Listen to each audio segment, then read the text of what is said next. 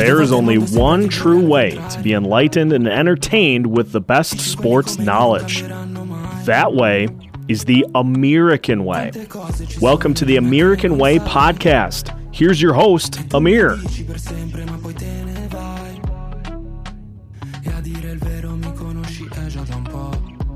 sono qui Non ci credevano, adesso ci credono tutti Giuro questa vita è un film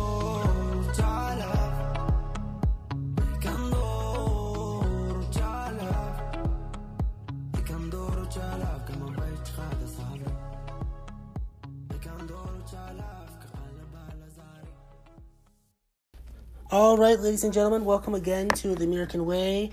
Uh, today's uh, today's guest, uh, Dan Hayes from the Athletic. Uh, he covers the Twins so astutely for the Athletic. Thought we'd have him on to quickly review the season and sort of uh, project what what might happen in the off season with the Twins. Uh, Mr. Hayes, how are you doing today, sir? I'm great. Thanks for having me on. Anytime, anytime. Yes. Uh, yeah. I mean uh, there's no other way to say it. I mean, this season has it's been it's been rather disappointing. I mean, just with the expectations that were had going in. I guess I suppose there are some some bright takeaways to take away, but uh, to, to, to to take into context moving uh, moving forward. But I think it's I think we can generally assume it was a disappointment by all means. Uh, uh correct? Yeah, I mean, I think there was a week of hope you know, the first week the Twins were five and two, things looked good. And, uh, they were playing some decent baseball, and then uh, COVID happened to the team. Andrelton Simmons and Max Kepler and a couple other guys went out, and um, April was a disaster. Alex Alexander Colome uh, really really wasn't himself, and the offense wasn't very good early, and then the starting pitching, the back end of the starting pitching kicked in, and then uh, you know, Shoemaker and Happ were pretty much a disaster with the Twins, and then then the injuries kicked in. Buxton early May, Mitch Garver was June, Pineda was the end of Pineda might have been mid June, um, and it just kept going and going and going, and it just. I mean, you could you can say that the dark cloud was following them even in spring training. You know, Mike Bell in February they thought was going to be okay. Their bench coach and uh, his cancer got worse quickly, and he passed away right before the season started. Uh, Royce Lewis blew out his knee preparing for spring training. I mean, just so many places that things could have gone wrong for the Twins this year. They have gone absolutely wrong, and, and there have been some bright spots. There's no question. But I mean, you even look at like, you know, Alex Kirilloff had four games uh, where he was really raking, just hitting the ball very hard, and he hurt his wrist and wasn't quite the same. He he put up some decent numbers, but playing with a sore wrist really hurt him. I mean, it, it just felt like I know that the the we can't. This is why we can't have nice things. Uh, meme is out there. I, I think that's been this entire season for the Twins, and it just it's been exhausting from that perspective to see one thing uh, after another go wrong, and um, it really it really did start at the start because I don't you know Mike Bell, I, I think that was just an emotionally exhausting uh, thing for the Twins that, you know, they, they just haven't had the energy this year to play out of it and get over a hump. And, and I, I think they've been drained since the start because they lost a leader who they cared about very much. I think you're 100% right. I think that's that's an underrated aspect to this uh, the whole season is uh, losing uh, losing uh, losing him uh, in February when it was, and they didn't really have a chance to truly replace him on the staff, and so they had they didn't really have much time because the season was starting to truly grieve in the proper way, and then to replace him on the staff, they never really. If, if, correct me if I'm wrong, but I don't believe they actually ever really filled his spots. So then it's like yeah, it's, so it's they two haven't. so it was twofold in that sense. That's it's starting the season. That's on the human on, on the human aspect of it, and then sort of just on the organizational aspect of it. So I feel you're 100% right that it just seems like the whole season, one thing after another went wrong. I, I to move, I do what I do. What I did like about the season though is there's a lot of a lot of young players that maybe ones wouldn't uh, we we wouldn't have expected to have uh, yeah. made made an impact, but have. I mean, to varying degrees. You know, your colleague uh, Mr. Gleeman he wrote a piece uh, detailing the eight uh, the eight major prospects who had graduated, but I think that I think that's one minor bright spot to the season. You have players like Bailey Ober and uh, yeah. and, and uh, Griffin Jax and these guys who and even Larnach to a small extent because he he sort of was hot till mid July.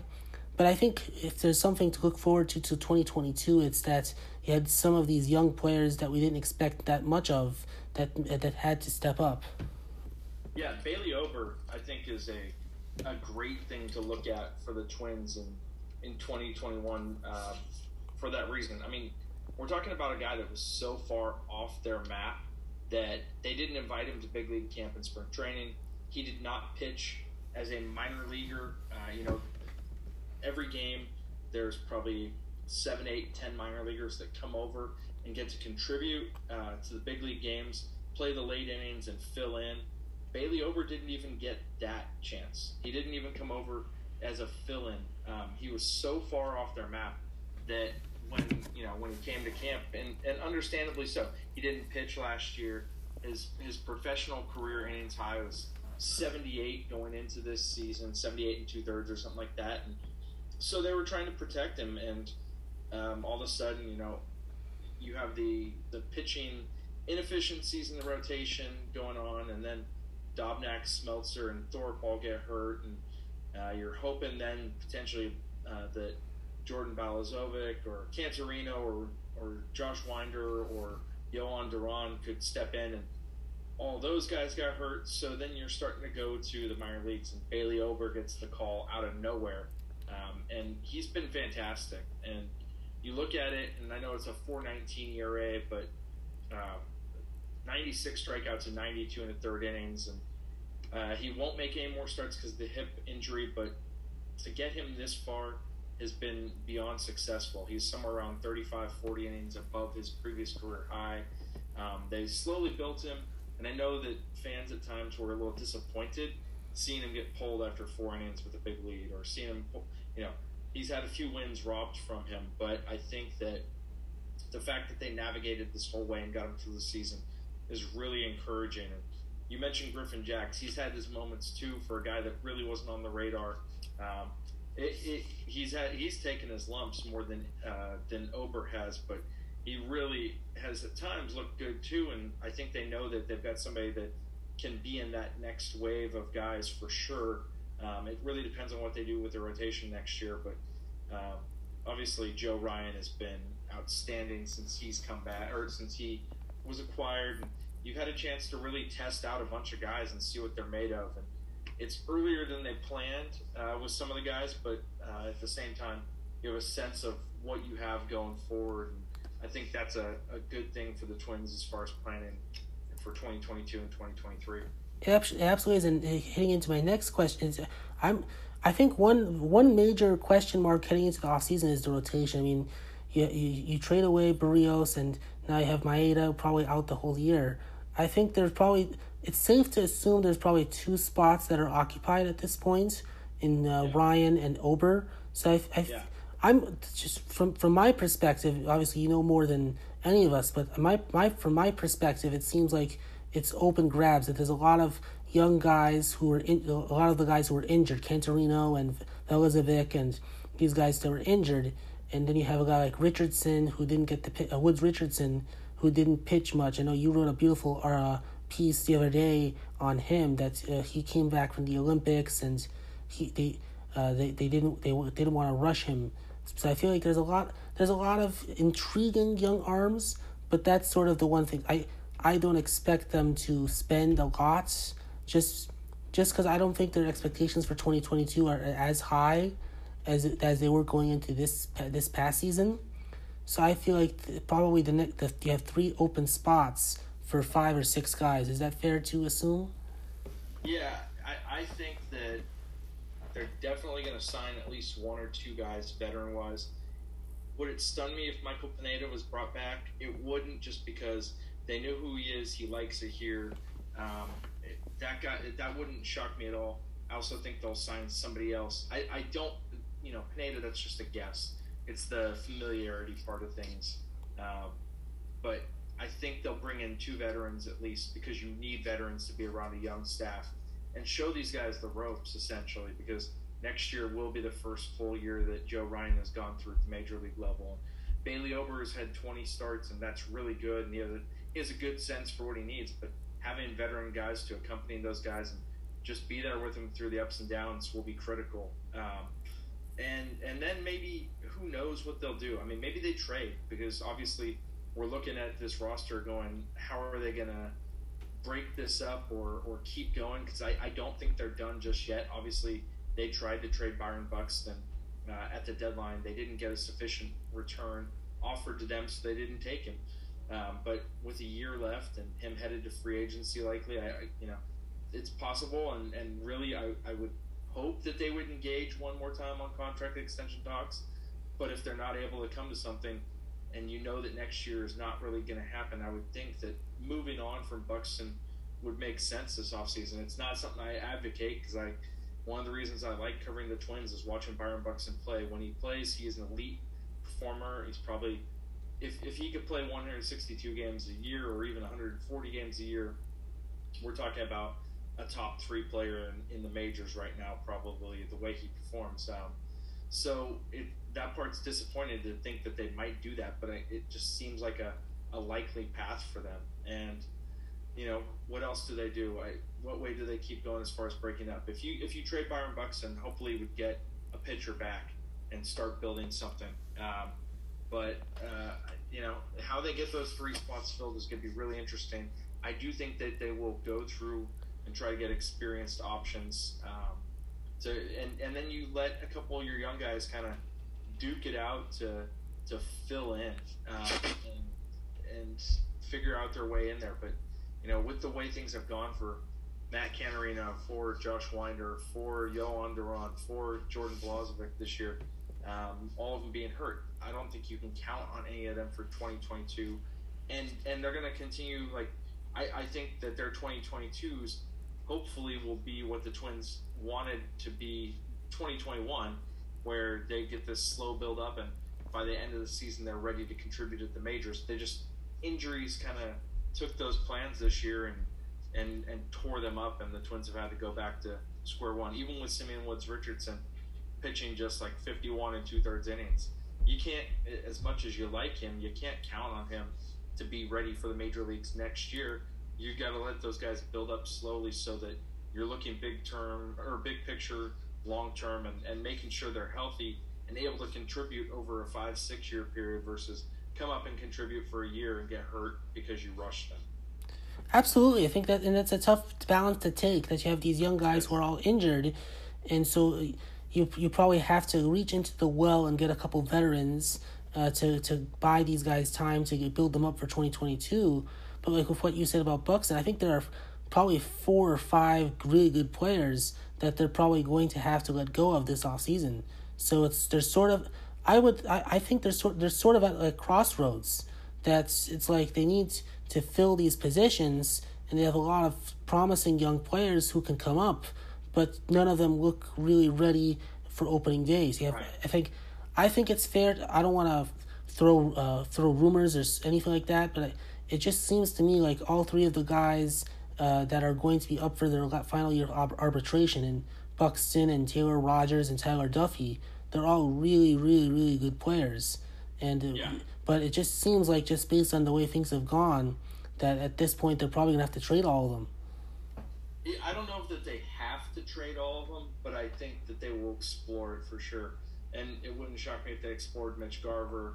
Um, you know, Josh Donaldson, they would have to eat some money but there's value there in in the possibility of him. And the only thing is, is that if you if you entertain Donaldson and trade him, uh, the you would be trading away a guy who committed to you for four years, who bought a house in Minneapolis, and was your first major free agent to walk through the door um, in a long, long time.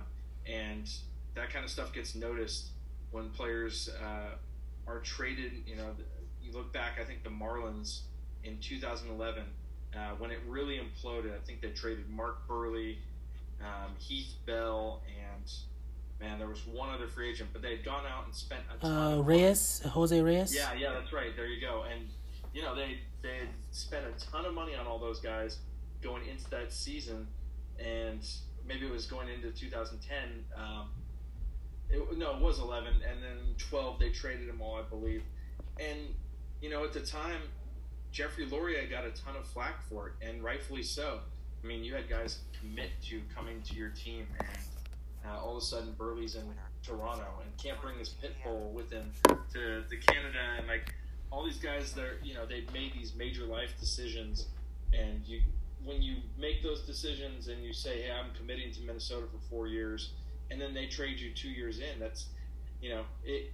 Things do change, and it is possible that um, your your map changes, and getting out from Donaldson uh, was always a possibility as he got older. But at the same time, you don't want to make potential free agents. They're looking at your city, uh, afraid to come there, thinking, "Hey, maybe they're going to switch course on me too and, and trade me." So that's sort of a word of caution in that. But at the same time, Donaldson has been very productive this year. Um, still looks like a, a very good player, and I think if the Twins ate a little money, you could probably get something back and trade him to a team that is looking to push themselves over the hump the way the Twins were when they signed Donaldson. So there are a lot of interesting trade candidates this offseason. Max Kepler is one too. Um, how they proceed is going to be very interesting. It is. I think.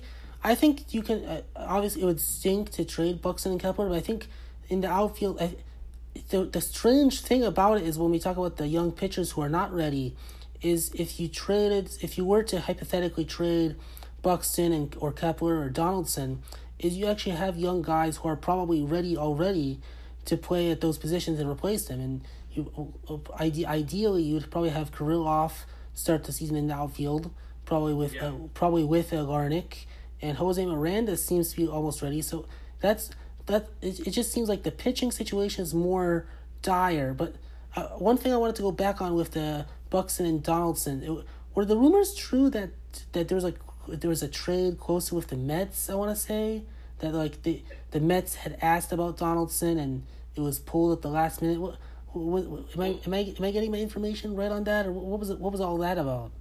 I mean, it's possible the Mets checked back on him, but uh, from what I had heard all along was the Mets were not the, the Mets wanted Berrios, uh, Donaldson. They were not interested in, and I, I think that someone there potentially called the Twins last minute to see. The, the problem is is when you have Josh Donaldson and that contract and the amount of money that's going to be involved. Um, that's not a call you can make 15 minutes before the deadline. That's something that would have to be worked out a day or two ahead of time because the money involved, because ownership would have to sign off. And and those are not the kind of conversations that can happen over 2 minutes. You need a little time to figure out what what is a good deal, what is not. And and I, I, I think that if someone really wanted Donaldson, they would have called the day before, knowing that that's a little more complicated because there is going to be money, and the Twins have to figure out the calculus on what what constitutes a good deal for them in that case, um, and what's a good return. And it, it's just a, a I, I think that uh, they would have explored trading Donaldson. I think they would have explored trading them if they had more time to properly do it. That's not going to be a last minute kind of deal. So even if there was truth that the Mets called, uh, there was no way the Twins were going to try and pull that off. Um, at, at that late moment. It, it's just so complicated to do, and you know they were still working on trying to trade Buxton. They had so many balls in the air that, um, but I, but it's for that reason I honestly don't think that the Mets checked in on Donaldson. There were a few rumors about it, um, but the Mets had some weird stuff going on, and it's funny because that rumor got out, and I texted a Twins person about it, and they were still on the phone with the person from the Mets or had just hung up when I texted, and that rumor got out there. So I wonder if the Mets put it out there to show that they were making effort efforts when they didn't come up with. I mean, you know, they got Javi Baez, but I think the Mets were potentially trying to show fans that they were really committed to trying, and it wouldn't have shocked me because um, the the person that I talked to was aghast that the rumor had got out there that quick when they were still on the phone with the Mets at that moment. So it, there was something strange about that whole situation, and, and I don't really think that was serious. Yeah, that makes a lot of sense. That makes a lot of sense. The although the trades that they did make, that the Twins did make, I it's so it's it's too early to tell, but it seems like they really made off well. I mean, it's uh, you, for giving up two months of uh, Nelson Cruz for Ryan, who probably looks like a stud, and then you yeah. the, the, package that the package that they got for Berrios. I mean, it would stink if you had to trade all these veterans, but I don't. I guess from my perspective, it doesn't seem like the worst thing in the world. If just based on those, if you just isolate those two examples, there have been other trades and other transactions that the Twins have made in the past that have been for for prospects that haven't worked out.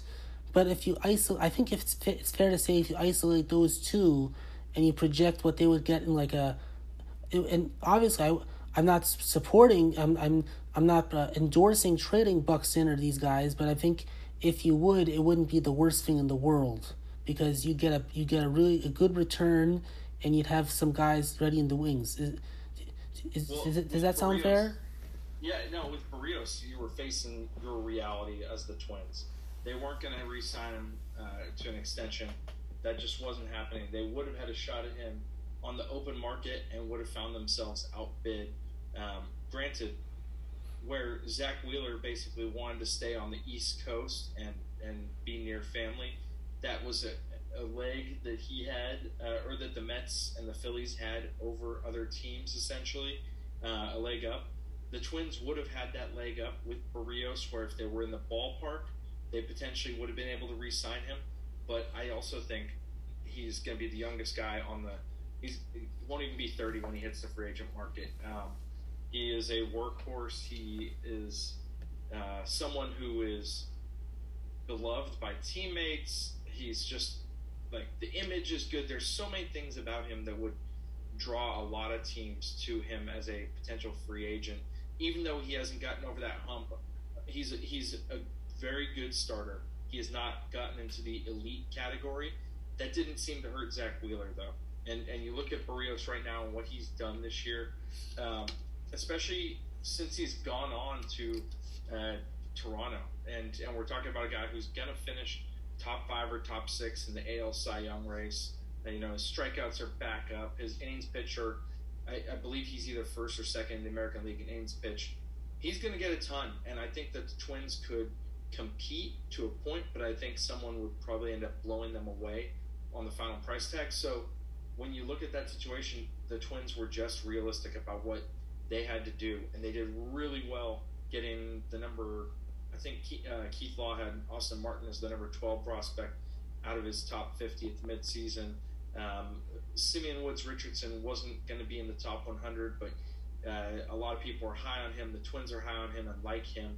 Um, you look at those two, those two, and, and that's a really stellar trade return. Nobody would have thought they would have got that for Jose Berrios and and just netting Joe Ryan for for Nelson Cruz, let alone the other pitcher they got in the trade. Um, you know, th- that's a fantastic return to get two live arms for two guys, and and they've done a good job in some of their trades, and they've missed on some of their trades. Uh, LaMonte Wade for Sean Alec- or uh, for Shaun Anderson has not worked out this year. Um, there are other deals that have not worked out. Uh, Luis Gil looks like he could be pretty amazing, and you got two division titles um, and Jake Cave contributed heavily to that, but Luis Gil looks like a potential weapon going forward.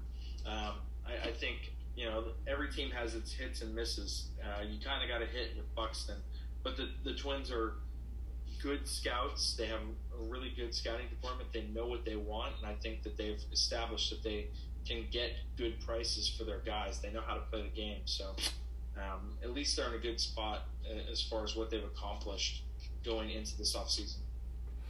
Indeed, indeed. So, I guess uh, without without knowing ahead of time what could happen, I mean, like, what what do you what do you think needs to happen this off season for the Twins to sort of not not take a te- not take a step back, like to, not not stay in last place, obviously, but I I don't think they might they will be able to compete with Chicago next year. But if they want to sort of stay in that realm of competition, what do you think needs to happen this off season?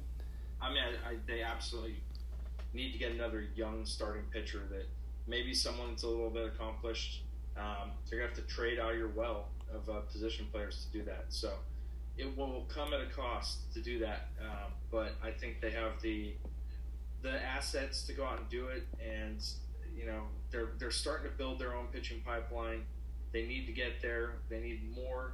Um, but I think that we've seen some good foundations come in with Ober and, and Ryan, and just keep building off that because the one thing that the Twins have never really able to been able to do is is build pitching, and and uh, they're great at creating their own position players.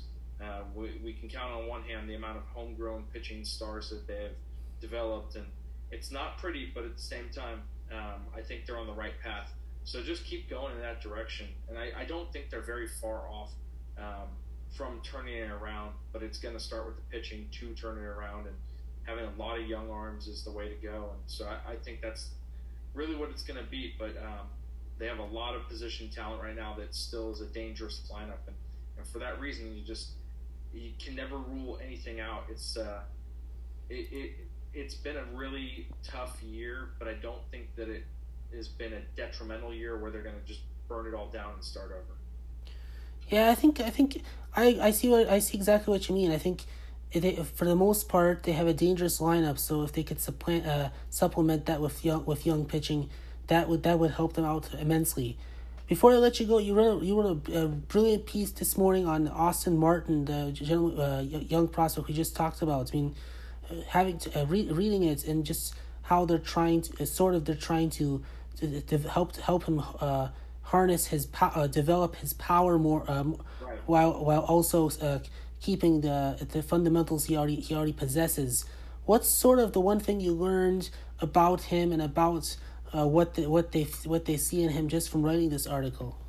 Well, I found out that he's a confident dude, and you know I know he understands exactly what they're trying to do, which is they want to get him out in front more and, and contacting the ball and being able to pull it and hit for pull power, which is understandable. He he's got tremendous strength. He is a very good athlete who also has great back control and also has a very good idea of his strike zone and, and knows it well. I mean, this is a guy who combines the, the skill with the smarts and, and knows what he's about. And so they're trying this, and I think he's open to it.